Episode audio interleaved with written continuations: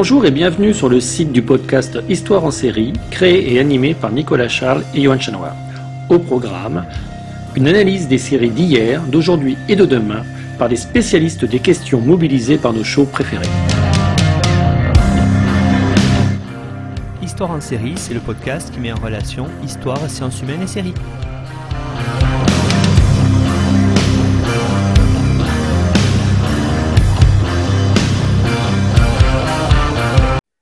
Bonjour à tous, bienvenue dans l'épisode 76 d'Histoire en série où je reçois Aude Méret. Bonjour Aude. Bonjour. Alors Aude, vous êtes agrégée et docteur en histoire, vous êtes directrice de recherche au CNRS et membre du laboratoire de médiévistique occidentale de Paris, le LAMOP, CNRS Paris 1. Vous êtes spécialiste d'histoire culturelle et politique de l'Angleterre à la fin du Moyen Âge et plus particulièrement des rapports entre les langues et la société. Vous travaillez notamment sur le développement de l'anglais. Depuis quelques années, vous vous intéressez aussi de près au médiévalisme et vous tenez d'ailleurs dans ce sens un séminaire qui a lieu depuis deux ans autour de ces questions du médiévalisme. Vous avez publié notamment Une Angleterre entre rêve et réalité, littérature et société en Angleterre au XIVe siècle en, 2010, en 2007, pardon, et puis une, une, biographie de Richard III en 2011, et enfin une synthèse sur la guerre de Cent Ans en 2017. Donc, vous l'aurez compris, chers auditeurs, aujourd'hui, avec Aude, on va évoquer l'Angleterre, mais une Angleterre peut-être euh, mythique, mythologique, en tout cas médiévaliste. C'est l'Angleterre de Merlin. Alors, première question, Aude, est-ce que vous pourriez nous présenter cette série? Alors, donc c'est une série qui a été produite par la BBC, donc euh, célèbre chaîne britannique s'il en est, euh, qui fait euh, qui a fait cinq saisons de 13, 13, épisodes chacune, qui ont été diffusés entre 2008 et 2012 sur BBC One, et elle a connu un succès certain puisque en gros, elle a rassemblé quand même entre 5 et 6 millions de spectateurs en moyenne en, dans le Royaume-Uni, donc je ne parle pas des États-Unis, etc. Euh, donc c'est quand même euh, tout à fait respectable et il y a encore beaucoup de fans. Les, sites, notamment les wikis, etc., sont encore très actifs, même aujourd'hui, euh, huit ans après la fin de la diffusion de la série. Donc c'est une série qui a été créée par Julian Murphy et Johnny Caps. Et au départ, leur idée euh, est venue d'une inspiration d'une autre série qui s'appelle Smallville, qui a été euh, diffusée entre 2001 et 2010 et qui portait sur la jeunesse de Superman. Donc d'emblée, euh, ils ont voulu faire une série parlant donc de la jeunesse de Merlin et forcément d'Arthur aussi. Et on peut faire d'emblée un parallèle avec les, romans d'initiation euh, euh, qui existent à toutes les époques, hein, sur euh, voilà comment de jeunes jeunes garçons deviennent peu à peu des hommes tout au long des, des cinq séries de des cinq saisons de la série, pardon, aussi bien pour Merlin que pour Arthur.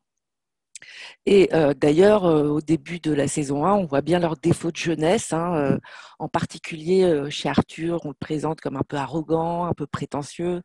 Et Merlin, il est aussi un petit peu prétentieux quand même. Il, il, remet Arthur à sa place dès le premier épisode, alors que, a priori, c'est un moins que rien, si on peut dire.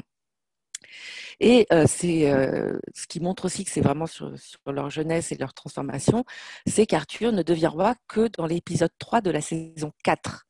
Donc il y a quand même trois saisons et demie presque où Arthur n'est encore qu'un prince et Uther est roi, ce qui est une, différence assez notable avec les versions médiévales. Alors, c'est ce qu'on appelle en Angleterre une série euh, Three Generations, c'est-à-dire une série familiale euh, euh, qui est censée rassembler tout le monde, hein, comme par exemple la célèbre série Doctor Who, même si bon, Doctor Who est, construite de manière un peu différente. Mais d'emblée, quand même, même si c'est une série où il y a beaucoup de comédie, beaucoup de moments qui sont censés être drôles, etc., il y a quand même une sombre dimension euh, puisque, euh, par exemple, l'histoire commence, donc c'est vraiment le premier épisode, hein, l'épisode pilote de la série, l'histoire commence avec l'arrivée du jeune Merlin à Camelot, sous le règne du Terre Pendragon. Euh, et dès, les premières scènes, en fait, il arrive et il y a un, magicien qui est exécuté en place publique et sa mère, après, maudit euh, le roi Uther Pendragon. Donc on a tout de suite, on est quand même tout de suite mis dans le bain euh, d'un d'un certain drame, hein, d'un certain voilà, on sait tout de suite que Uther Pendragon, par exemple, déteste les magiciens, alors que Merlin, évidemment, est un jeune magicien, mais déjà très puissant. Donc Merlin a à peu près le même âge qu'Arthur et il devient rapidement, par un ressort, un ressort un peu comique, le serviteur d'Arthur parce qu'il lui a quand même sauvé la vie. Et au fil de et donc la, mort d'Arthur, hein, l'épisode final marque la fin de la série. Arthur meurt comme dans les versions médiévales et donc il ne peut pas y avoir de suite à la série, même si parfois des fans ont pu réclamer une sixième saison, c'était quand même un peu compliqué. Donc au fil du déroulement principal de l'histoire, hein, qui, euh, ponctue euh, toutes les saisons, il y a quand même de nombreux épisodes anecdotiques qui sont euh, souvent ceux où la comédie est la plus présente d'ailleurs, qui est peuplée de personnages fantastiques divers et variés, qui viennent d'ailleurs plus souvent des, romans, enfin l'influence des romans de fantasy que des sources médiévales elles-mêmes. Par exemple, on retrouve dans l'épisode 11 de la saison 1 une licorne, euh, dans la saison 2, dans les épisodes 5 et 6, on retrouve une troll déguisée qui veut séduire Uther Pendragon pour l'épouser et s'accaparer toutes ses richesses. Dans la saison 3, il y a un gobelin. Donc il y a quand même voilà, beaucoup d'épisodes anecdotiques. Il y en a aussi quelques-uns qui sont inspirés de, personnages médiévaux. par exemple, le roi pêcheur, hein, qui dans les, romans médiévaux protège le Graal, qu'on rencontre dans la saison 3 à l'épisode 8. Donc on appelle ça un feuilleton sérialisant hein, par, rapport, par rapport à d'autres séries. Et là, on peut faire quand même, ce qui est intéressant d'ores et déjà, c'est qu'on peut faire un parallèle avec les, romans en prose du XIIIe siècle français, qui étaient des romans absolument fleuves, hein, qui comptent des milliers de pages, et qui sont finalement construit un petit peu sur le même modèle, puisqu'on a l'histoire qui se déroule et qui est ponctuée d'épisodes, d'aventures de chevaliers, de, de, choses comme ça. Donc c'est vraiment déjà un parallèle intéressant qu'on peut faire, pas que pour la série de Merlin, évidemment. Alors, cette série, elle a été tournée dans le Pays de Galles, le Surrey, donc en Angleterre, dans le sud de l'Angleterre, et beaucoup dans le château de Pierrefonds, qui se situe dans l'Oise qui euh, représente le château de Camelot dans la série. Et donc, pour, euh, pour mémoire, hein, c'est un château euh, qui a été construit à la fin du Moyen Âge et qui a été restauré par le célèbre Viollet-le-Duc au 19e, hein, qui a aussi restauré Notre-Dame de Paris.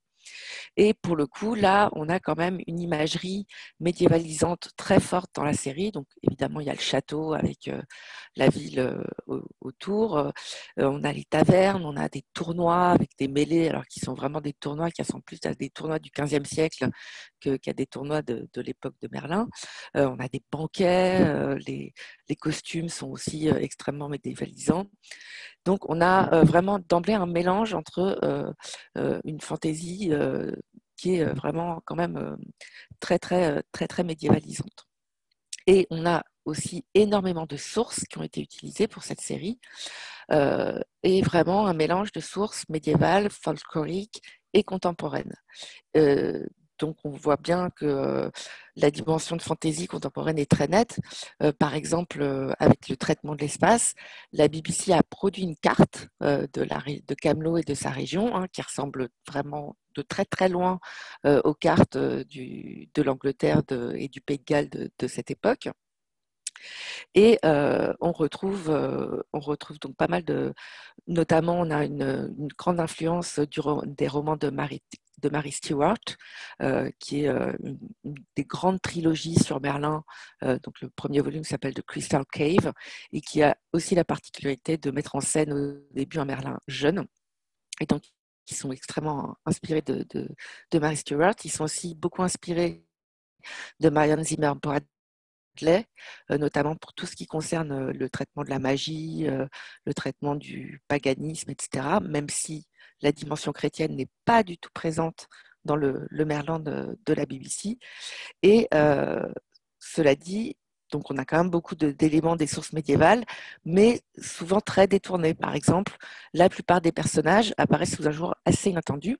Donc on peut citer Guenièvre, surnommée Gwen, qui est la servante de Morgane, donc qui n'a pas, du tout le statut de princesse qu'elle a hein, dans toute la tradition médiévale et même contemporaine.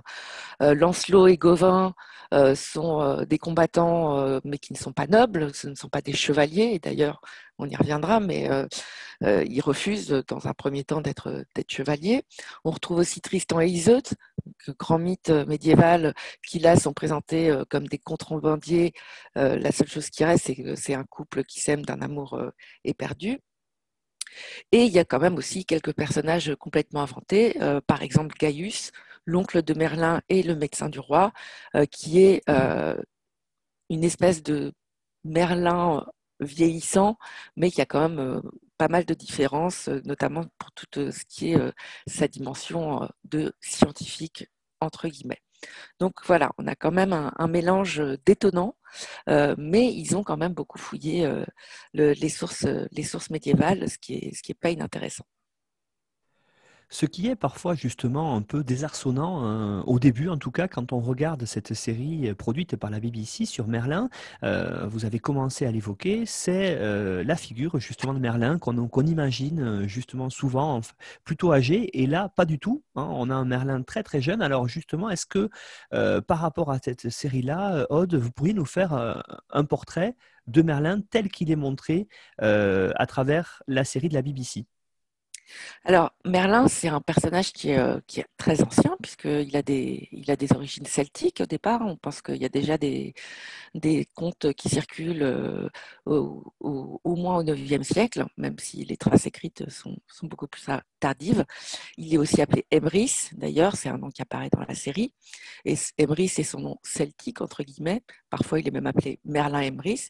Mais euh, le Merlin tel qu'on le connaît habituellement, il est façonné principalement euh, au XIIe siècle, dans un ouvrage qui a été rédigé dans les années 1130-1140 euh, par euh, un clerc qui s'appelait Geoffrey de Monmouth et qui apparaît d'ailleurs dans la série en tant que bibliothèque royale, hein, notamment dans, dans l'épisode 5 de, de, la saison 1.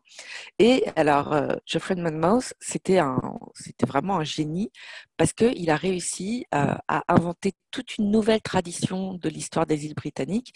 Et en fait, basiquement, c'est lui qui a inventé le roman arthurien, enfin, qui a inventé la légende d'Arthur et qui a inventé la légende de Merlin telle qu'elle est connue, donc en, déformant, en retravaillant les sources celtiques. Et à partir de là, il y a plusieurs archétypes de Berlin euh, qui, sont construits et qui font perdurer euh, pendant très très longtemps. Euh, d'abord, celui de l'homme sauvage, qui la relève très nettement de la tradition celtique.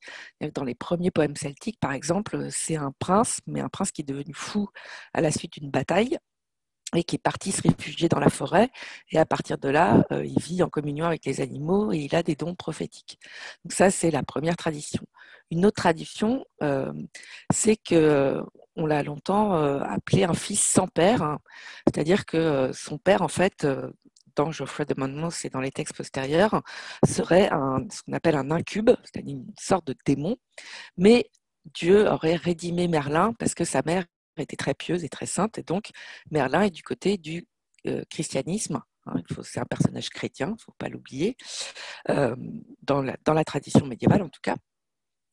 Donc c'est un, un fils sans père, c'est un prophète, euh, je l'ai dit. Euh, c'est aussi euh, très rapidement un conseiller, puisqu'il conseille. Alors ce qui est intéressant, c'est que chez Geoffrey de Monmouth, Merlin et Arthur ne se rencontrent pas. C'est plus tard que ça va être fait. En revanche, Merlin connaît Uther Pendragon et son frère Ambroise. Donc Uther, c'est le père d'Arthur. Hein, et il est déjà présenté comme un conseiller euh, de ces deux hommes. C'est aussi bien sûr un petit peu euh, un magicien, mais ça c'est une dimension qui va surtout être développée euh, dans les romans français postérieurs. Mais il faut quand même souligner que au Moyen Âge, il n'apparaît pratiquement jamais comme un vieil homme. La tradition du vieil homme, c'est plutôt une tradition du 19e siècle. C'est vraiment au 19e que cette représentation apparaît. Et enfin, bien sûr, mais là c'est aussi un petit peu postérieur, ça deviendra l'amant, euh, l'amant de la fée Viviane euh, qui l'enserrera euh, dans une tombe à jamais, mais ça aussi c'est un petit peu postérieur. Alors dans la série, ce qui est intéressant, c'est que Merlin, le personnage de Merlin ne reprend qu'assez peu de ces archétypes finalement. c'est pas un prophète, c'est un fils sans père au début, puisque à la fin de la deuxième saison, on découvre son père qui est en fait un dragonnier. On, reviendra sur la question des dragons. ce, ce n'est pas un prophète. ça devient petit à petit un conseiller mais vraiment petit à petit, parce qu'il est quand même un serviteur d'Arthur au départ, hein, c'est pas son conseiller. C'est pas vraiment un amant. Il y a un épisode dans la saison 2 où il a une fugace histoire d'amour avec une jeune druidesse, mais cette pauvre druidesse est frappée d'une malédiction et qui l'a fait se transformer en un, un, animal terrible. Donc elle finit par mourir. Donc c'est vraiment là-dessus, il n'a pas de chance. Et c'est vrai que ce qui apparaît principalement dans la série, c'est vraiment ses pouvoirs de magicien. Euh, on le voit dès le début, hein, dès le premier épisode, c'est que c'est un magicien extrêmement puissant, mais comme il est tout jeune, il ne contrôle pas encore bien sa magie.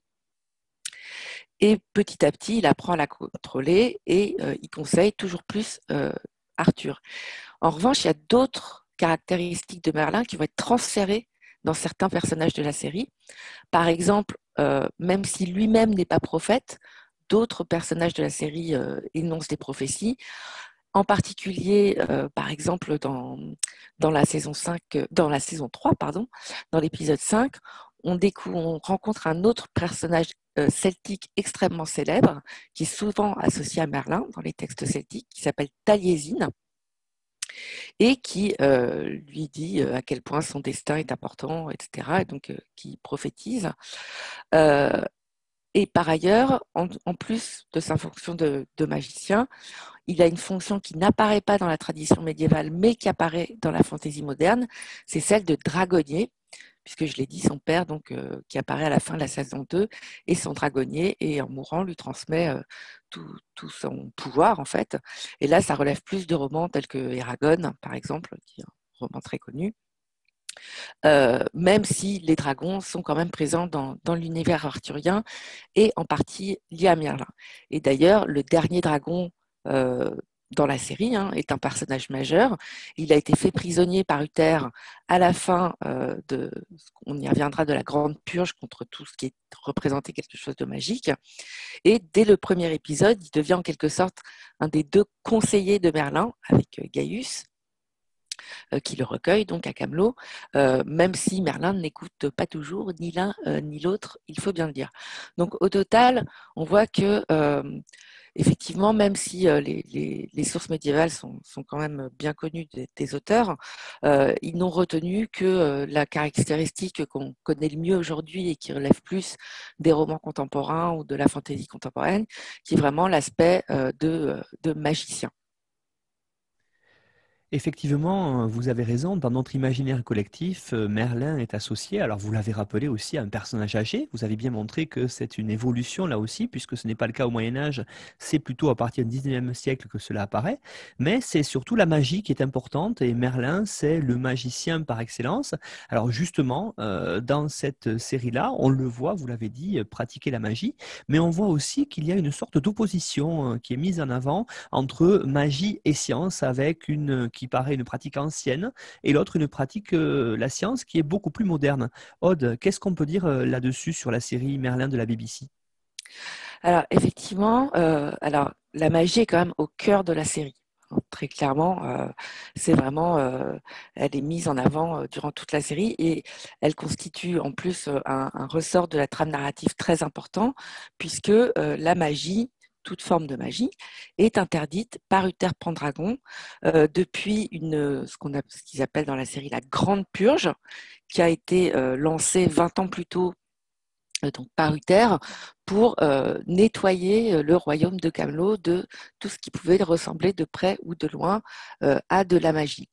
Et en fait, bon, on l'apprend un petit peu plus tard, c'est pour des raisons personnelles, c'est une vengeance en fait, puisque sa femme, Igerne, euh, donc, qui est euh, le nom de sa femme hein, dans les romans médiévaux, était stérile et qu'il a fait appel, appel, à une magicienne qui s'appelle Nimue, qui aussi, qui Nimue en fait dans la tradition médiévale, c'est une des versions, un des noms de Viviane, de la fée Viviane.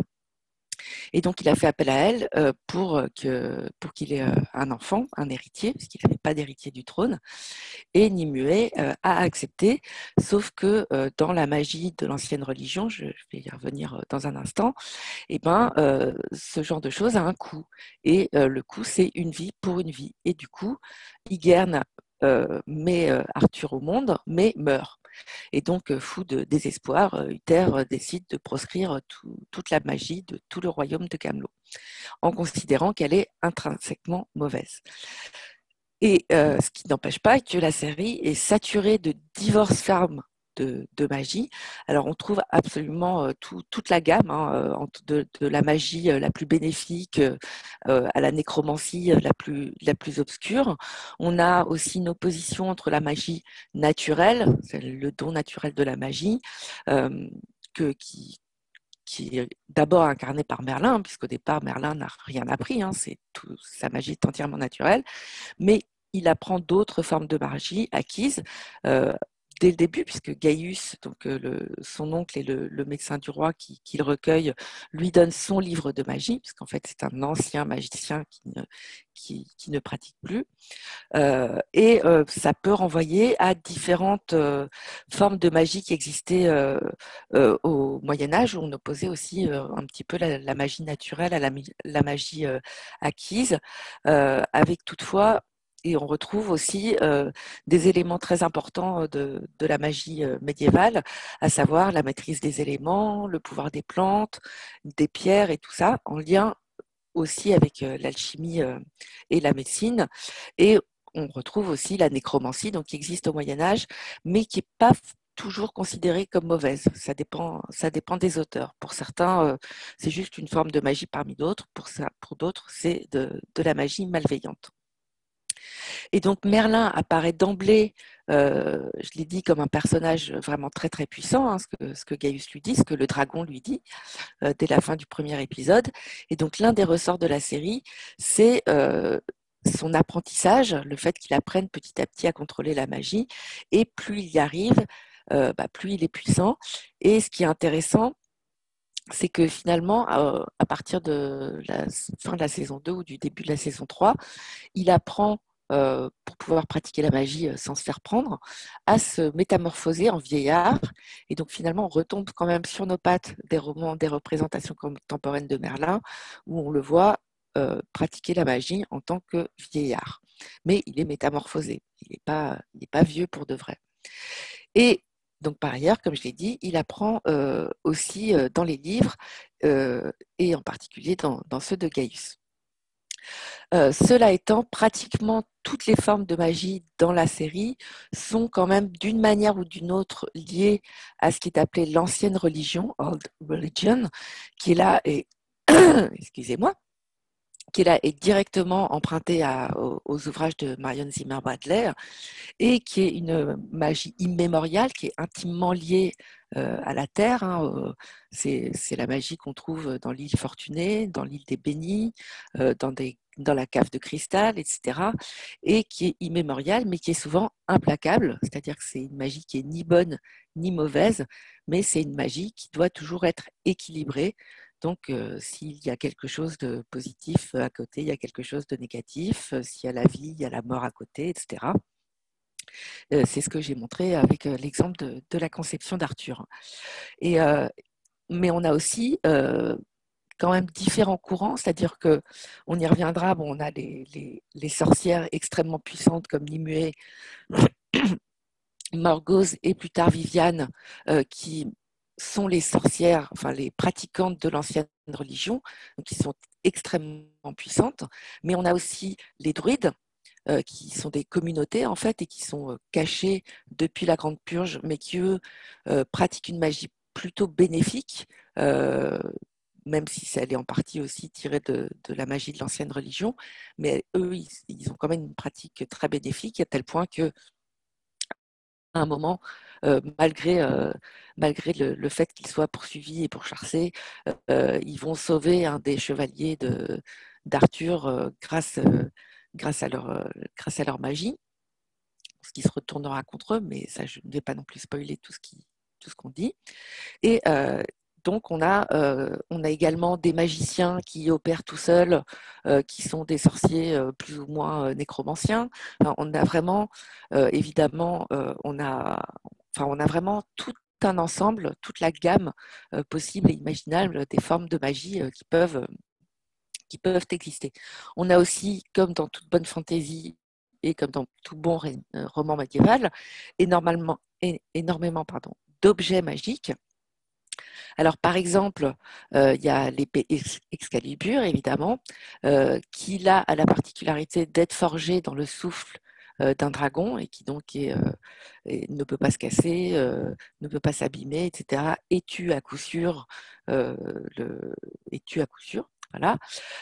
et d'ailleurs, le dragon ne confie Excalibur à Merlin qui lui-même va finir par le confier à Arthur, mais que sous des conditions draconiennes, hein, c'est le cas de le dire. On a aussi un autre objet très important dans la série qui est la coupe de vie, qui en fait est une version séculière du Graal. Hein. On sait que le Merlin et le Graal sont, extrêmement importants dans la légende arthurienne. Et là, la coupe de vie est donc une coupe immémorielle bah, qui permet donc justement soit de, donner la vie, soit aussi de donner la mort en rendant, euh, enfin en formant des morts vivants, hein, ça arrive euh, un moment dans la série, et euh, c'est une coupe qui est conservée dans un endroit pratiquement inaccessible, à part à certaines personnes, bah, comme Merlin justement, ou, ou Nimue, voilà, donc dans, dans une île, dans l'île d'Avalon. Euh, on a aussi, euh, alors là de manière euh, un petit peu plus anecdotique, mais la pierre philosophale des alchimistes que l'on retrouve dans, plusieurs épisodes. On a également la piole d'Avalon qui est donnée à Merlin par le roi pêcheur dont j'ai parlé tout à l'heure et qui est en fait une fiole qui permet de, voir la, de, donner la lumière dans le noir absolu, donc là qui fait beaucoup plus penser au Seigneur des Anneaux, à Tolkien, quand Galadriel donne une petite fiole à Frodon qui va lui permettre de traverser le, Mordor. Et donc, on a comme ça toute une série de. Je ne les ai pas tous notés, mais il y a aussi des bâtons magiques, enfin, tout un tas de choses, des cristaux qui permettent de transformer les gens. Enfin, bon, voilà, il y a vraiment énormément, énormément d'objets magiques. Mais effectivement, en particulier dans les deux premières saisons, la magie est parfois, entre guillemets, opposée à ce qui pourrait apparaître comme une science moderne, qui relève en particulier de, la médecine, et qui est euh, incarnée par le médecin Gaius, qui est donc quand même un des personnages très très importants de la série, euh, qui est donc le médecin du roi et euh, même si c'est un ancien magicien, à plusieurs reprises, dans, le, dans les deux premières saisons en tout cas, parce que finalement, bah, il est obligé de se remettre à la magie au, fur et à mesure de, l'avancement de, l'histoire. Mais il tient à plusieurs reprises des grands discours, euh, même à Merlin, hein, alors euh, même qu'il euh, sait qu'il est magicien, selon laquelle l'anatomie, la médecine sont des sciences, et il emploie vraiment un vocabulaire tout à fait moderne. Hein. C'est une science rationnelle, une science raisonnée, et donc c'est quand même extrêmement important de, développer ça et son rôle est aussi d'apprendre à Merlin bah, finalement cette science qui n'est pas du tout de, la magie. Bon, après, ça devient un petit peu incohérent à partir de la saison 3. Comme je le disais, Gaius finit par se remettre à pratiquer la magie à des moments où il n'a absolument pas le choix, notamment pour sauver, pour sauver Merlin. Mais ce qui est intéressant, c'est qu'il y a aussi et là on retrouve une espèce de position entre ancien et moderne, entre guillemets, il y a aussi un parallèle qui est fait avec une certaine opposition entre les tenants d'un libre arbitre et les tenants de l'accomplissement d'une destinée. Et là on retrouve une opposition encore entre Gaius et le dragon, Kilgara, qui sont donc les deux conseiller de Merlin dans les deux premières saisons, où le dragon lui dit que bah, voilà, Merlin doit accomplir sa destinée, doit protéger Arthur pour réunir le royaume d'Albion, ça on y reviendra, et qu'il n'a pas le choix en gros, alors que Gaius, au contraire, dit à plusieurs reprises à Merlin que bah non, même si effectivement le destin est un élément important, il a quand même son libre arbitre et à un moment c'est lui qui doit faire des choix et choisir la voie qu'il voudra prendre. Donc on a quand même une réflexion assez intéressante, même si alors là, pour le coup, elle est complètement en dehors de la tradition des romans médiévaux, même si au Moyen Âge, la médecine et la magie ne sont jamais très très loin. on a quand même un discours qui est, assez moderne, entre guillemets, entre magie et science, mais aussi de la manière dont on utilise les, les différentes technologies, entre guillemets, puisque finalement la magie n'est quand même est quand même présentée comme ni bonne ni mauvaise, mais c'est euh, les, hommes et les femmes qui euh, la rendent, enfin qui l'utilisent de manière bonne ou de manière mauvaise. Donc finalement, il y a, euh, le, seul le seul personnage de la série qui est absolument convaincu que la magie est mauvaise, c'est Uther Pendragon, mais même Arthur est, un petit peu moins convaincu. Et donc, on, voit toute une dialectique qui se met en place, mais cette dialectique, elle insiste quand même sur le fait que voilà, la magie comme la science, ce sont des outils, et c'est les, les, humains qui vont modeler ces outils pour en faire, pour répondre à leurs projets et en faire ce qu'ils veulent. Autre thématique qui apparaît justement moderne dans cette série, c'est la notion de tolérance avec euh, cette idée euh, que le roi, lui, est souvent intransigeant et intolérant, ce qui n'est pas le cas bien sûr de, Merlin, mais aussi on va le voir de Arthur. Et puis il y a des vrais questionnements qui apparaissent dans cette série, notamment sur la place de la noblesse, comment est-ce qu'on devient noble? Et on va voir que petit à petit, en filigrane, euh, sur la pensée d'Arthur, va apparaître l'idée que la noblesse, ce n'est pas le sang, la noblesse, ça s'acquiert par ses mérites. Et on arrive petit à petit au principe euh, d'égalité qui est qui définit d'ailleurs un des grands aspects d'Arthur, c'est la table ronde. Tout à fait. Alors effectivement, ça c'est une des grandes thématiques de la série aussi, euh, qui est d'ailleurs liée euh, à l'usage de la magie. Hein. C'est que Uther incarne vraiment l'intolérance envers tout ce qui se rapproche, donc je l'ai dit de près ou loin, euh, d'un magicien, et il le fait euh, avec un discours euh, soi-disant rationnel, c'est-à-dire au nom de sa responsabilité de la protection du royaume, euh, au nom de voilà, il ne peut pas laisser euh, les magiciens faire du mal à son peuple, il ne peut pas les laisser détruire le royaume, etc. Donc, s'il agit de manière aussi dure, etc., y compris à un moment en voulant tuer un enfant, hein, c'est vraiment au nom de, de sa responsabilité. Et le problème, c'est que cette intolérance, c'est un des ressorts de, la série, donc ça va en retour provoquer l'intolérance et la haine euh, de deux grandes héroïnes de la, euh, de série, Morgause et Morgane, qui entre parenthèses, est la fille du terre, ce qu'on apprend euh, à la saison 3, mais bon, qui, qui, comme sa fille. Et Morgane, alors qu'elle est plutôt gentille et réservée au début de, de la série, finit par incarner le mauvais usage de la magie, parce que c'est vraiment la haine qu'elle finit par porter à Uther. Qui, qui, la transforme. Et cette transformation, tout au long de la série, elle est saisissante. Hein. L'actrice, pour le coup, fait une, performance assez, assez exceptionnelle. Et le tournant se situe dans l'épisode 3 de la saison 2, lorsqu'elle découvre qu'elle est elle-même magicienne. Et là, c'est vraiment à ce moment-là que voilà, elle va devenir bah, l'ennemie de d'Uther, d'Arthur, de Merlin, etc et qu'accessoirement, du coup, elle va revendiquer le trône puisque c'est la fille du terre. et à cet égard, on a vraiment un épisode, par exemple, qui, qui est paradigmatique, c'est l'épisode 8 de, la saison 1. Donc, il y a un druide et son fils qui arrivent, pour, parce qu'ils ont besoin à un moment de récupérer, enfin de, d'acheter des choses. mais le père se fait attraper il est mis à mort par Uther, puisque c'est un druide, et, euh, mais l'enfant qui est en fait Mordred. Donc là aussi, hein, Mordred n'est pas du tout le personnage qu'il est dans les romans médiévaux. Donc Mordred, qui est donc un jeune druide magicien, est sauvé par Merlin et Morgane.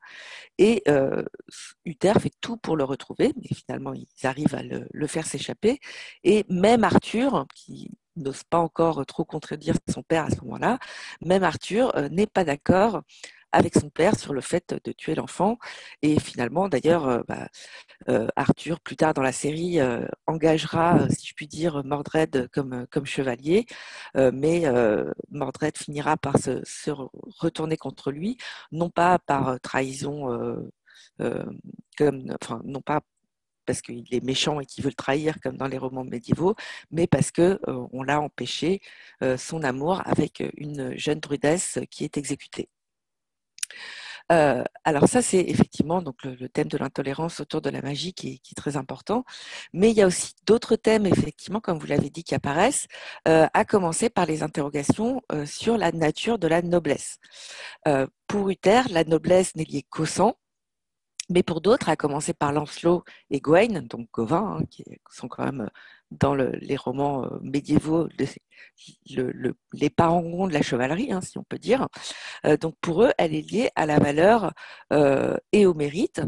Lancelot, par exemple, enfin dans l'épisode 5 de, de la, de la, saison 1, Lancelot apparaît pour la première fois, ce n'est pas un noble et il ne veut pas devenir noble, mais c'est quand même un bon combattant qui est extrêmement valeureux et qui d'ailleurs euh, finira par se sacrifier euh, pour, euh, pour sauver Arthur et ses compagnons. Gawain, quant à lui, entre en scène dans la saison 3, à l'épisode 4, et là encore, il déteste Uther parce que, justement à cause de sa, conception de la, noblesse qui est beaucoup trop restreinte, alors que c'est un fils de chevalier noble, mais Uther n'a pas voulu dédommager sa veuve quand il est mort au combat. Et donc Wayne en a gagné,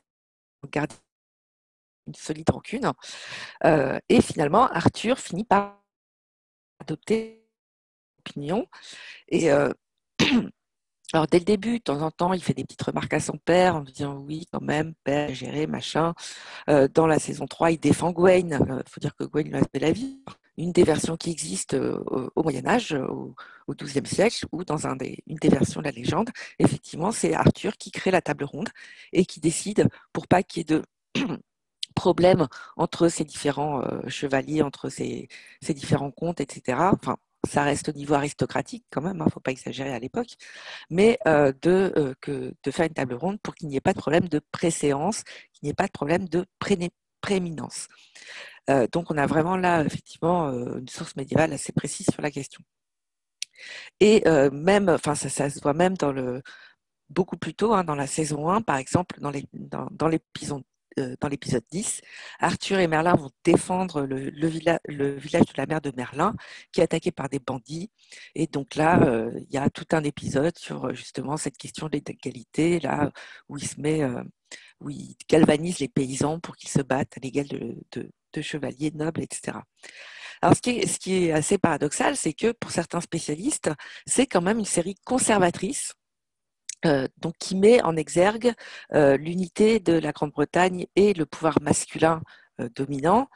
c'est notamment le cas d'Ellis Meredith, qui, alors je la cite, nous dit la série nous laisse gouverner par la gentille, passive, sage et séculière Guenièvre qui rappelle l'actuelle reine britannique.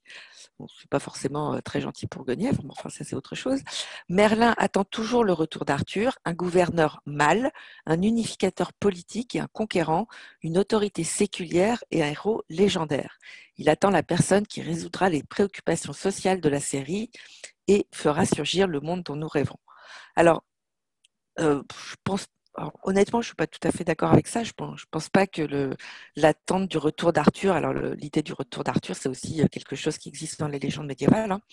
Euh, donc l'attente du retour d'Arthur implique forcément l'attente d'un conquérant viril, puisque justement on a vu Arthur petit à petit évoluer vers un désir de plus grande égalité, vers un désir de récompenser les gens euh, au mérite, hein, si je puis dire.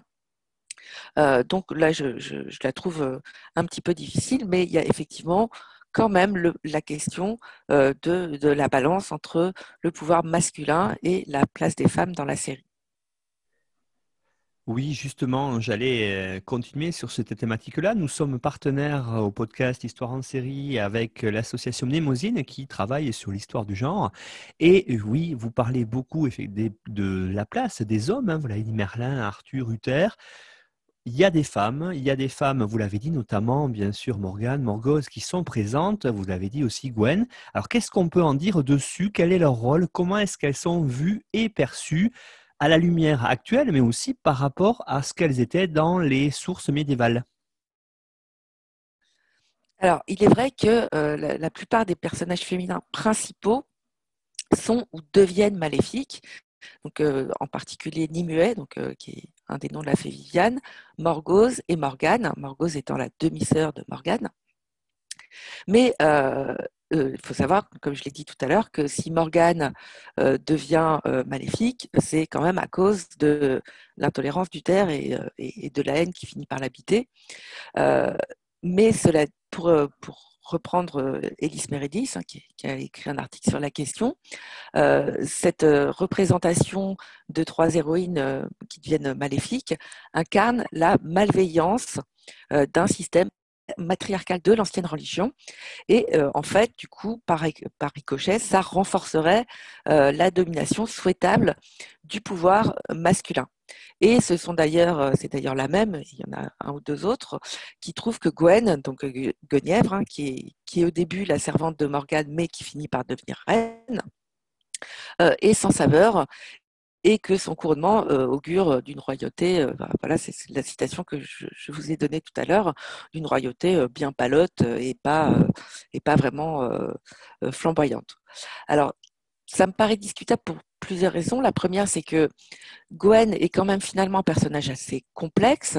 Euh, elle sait se battre. Euh, certes, elle est euh, follement amoureuse d'Arthur, mais enfin bon, ça c'est pas un défaut en soi. elle prend quand même un certain nombre de décisions à la fin de la série, avant donc entre enfin, au moment où elle devient reine, en fait, elle prend quand même un certain nombre de, décisions difficiles. Et donc, euh, moi, je, trouve que c'est quand même un, personnage finalement euh, assez complexe. Par, ailleurs, il y a beaucoup d'autres personnages féminins euh, secondaires qui sont positifs. alors évidemment, il y a l'éphémère amoureuse de Merlin, Freya. il, y a, il, y en a, il y en a plein d'autres comme ça. Il y a des druidesses, etc. Et par rapport, alors par rapport aux romans médiévaux, euh, euh, effectivement, les, grandes héroïnes, donc euh, comme, comme Morgane ou Viviane, sont souvent ambivalentes. Et là, pour le coup, ça va vraiment dépendre des versions. il y a des versions où elles vont être considérées comme comme plutôt positives et des versions où elles vont être brossées de manière beaucoup plus négative. Donc les romans médiévaux pour ça sont assez ambivalents, même si ça reste quand même un monde d'hommes, il hein, faut bien le dire. Mais il y a quand même une, ambivalence. Et c'est une ambivalence qu'on retrouve chez Morgane finalement, puisque avant de devenir définitivement méchante, je l'ai dit, elle n'est pas tant que ça. Et par ailleurs, il y a aussi beaucoup de personnages masculins qui sont maléfiques. donc on rencontre tout un tas de sorciers nécromanciens au lieu de la série, tout un tas d'assassins qui veulent tuer Arthur. on a aussi, à partir de la saison 4, l'oncle de Morgane et d'Arthur qui s'appelle Agravin, qui est particulièrement désagréable, qui, prend le parti de Morgane et qui est, particulièrement désagréable. Les, ennemis du royaume de Camelot aussi, les, les, Saxons notamment, qui, qui sont vraiment pas des hommes très très gentils. Donc finalement, euh, on a quand même, euh, je trouve, euh, un relatif équilibre, même si bon, les principaux héros, ça reste quand même Arthur et Merlin et que ce sont des hommes, mais on a quand même, je ne pense pas qu'on puisse y voir tant que ça une, volonté de domination masculine absolue dans, cette série. Enfin, disons que l'interprétation me paraît un petit peu excessive. Dernière question, euh, Aude, pour euh, terminer cet enregistrement autour de la série Merlin qui était parue sur la BBC. C'est la question, on va dire une question géopolitique, même si on est bien sûr, vous l'avez rappelé, dans euh, ici une fiction, c'est la question de l'unité d'Albion. Alors qu'est-ce qu'on peut dire là-dessus, puisque c'est quand même le but du roi Arthur et que finalement dans cette série, on va voir que Arthur ne réussit pas à unifier toute l'île? Ah, effectivement, même Arthur, une fois qu'il devient roi, n'unifie pas toute l'île d'Abion, puisque bah, il y a les Saxons qui sont contre lui, qui apparaissent dans la saison 5, hein, alors que dans la légende médiévale, il commence par battre les Saxons, et après, il se passe plein d'autres choses. il reste le roi de Camelot, donc contrairement aux récits médiévaux. Et, mais en fait, il ne se pose pas tellement la question et il n'a pas tellement le temps de se la poser, puisque finalement, par rapport aux romans médiévaux où on voit assez peu Uther et beaucoup Arthur, et donc toute la, carrière d'Arthur, si on peut dire, là, c'est quand même, Arthur n'est pas le roi très longtemps.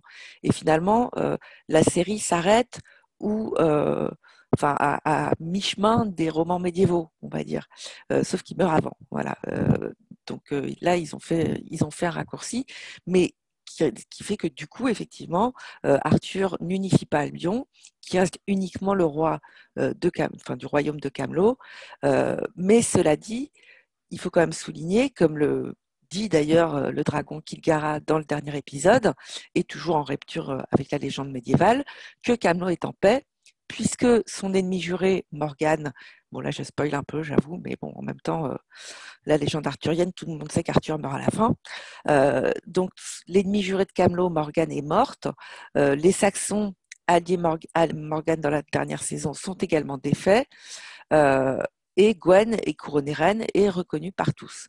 Et finalement, on ne sait pas en fait ce qu'il en est des autres ennemis de Camelot, par exemple le royaume de Senref, qui, qui est à l'ouest.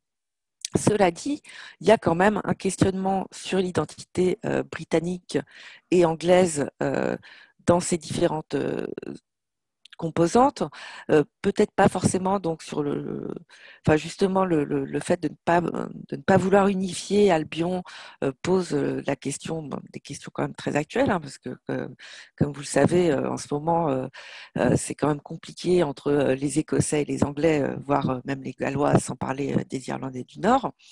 Et la, la, série aussi aborde les anxiétés de, nos sociétés post-industrielles, hein, notamment on a vu tout ce qui concerne l'usage de la technologie, euh, de, l'environnement, etc. Et euh, en cela, à mon avis, la série rejoint quand même beaucoup d'autres séries euh, actuelles, puisque à travers le divertissement, parce que ça reste donc une série familiale, même si a, plus ça va, plus c'est sombre et plus c'est noir mais, mais, donc à travers le, divertissement, elle soulève quand même des questions tout à fait contemporaines sur l'identité anglaise, sur euh, qu'est-ce que être euh, qu'est-ce qu'être un Anglais, euh, qu'est-ce qu'être un membre du royaume de Camelot quelque part.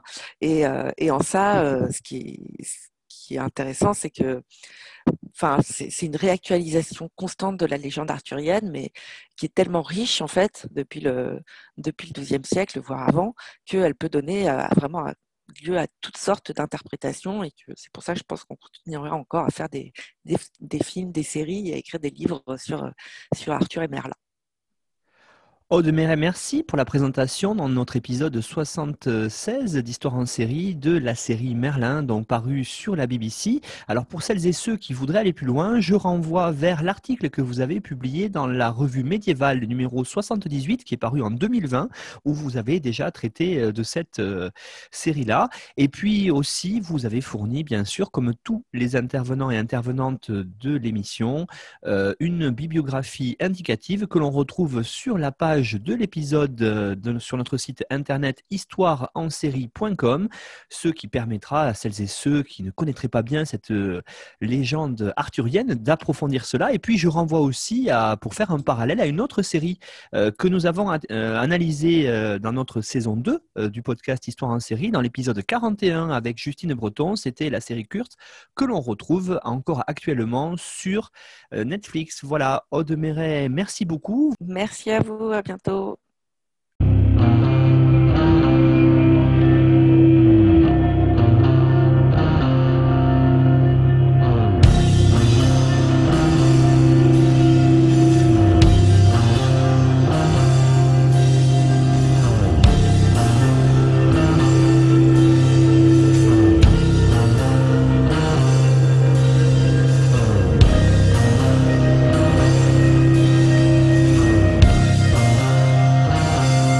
Retrouvez-nous sur Twitter, Histoire en série, pour connaître le programme à venir, ainsi que des conseils bibliographiques.